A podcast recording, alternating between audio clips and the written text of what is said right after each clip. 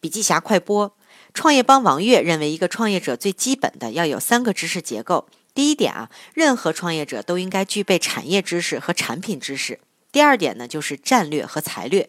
战略体现在逻辑推演能力、构想力以及想象力这三点啊，看来是越来越重要的。在设立增长模式的时候呢，要考虑到你的指数级增长、数字资产的开放性。财略则是体现在好的创业者要懂得帮员工理财。第三点就是人力和资本。首先呢，要把故事讲好，让别人能够理解你；其次呢，就是尊重人，并敢于招优秀的人。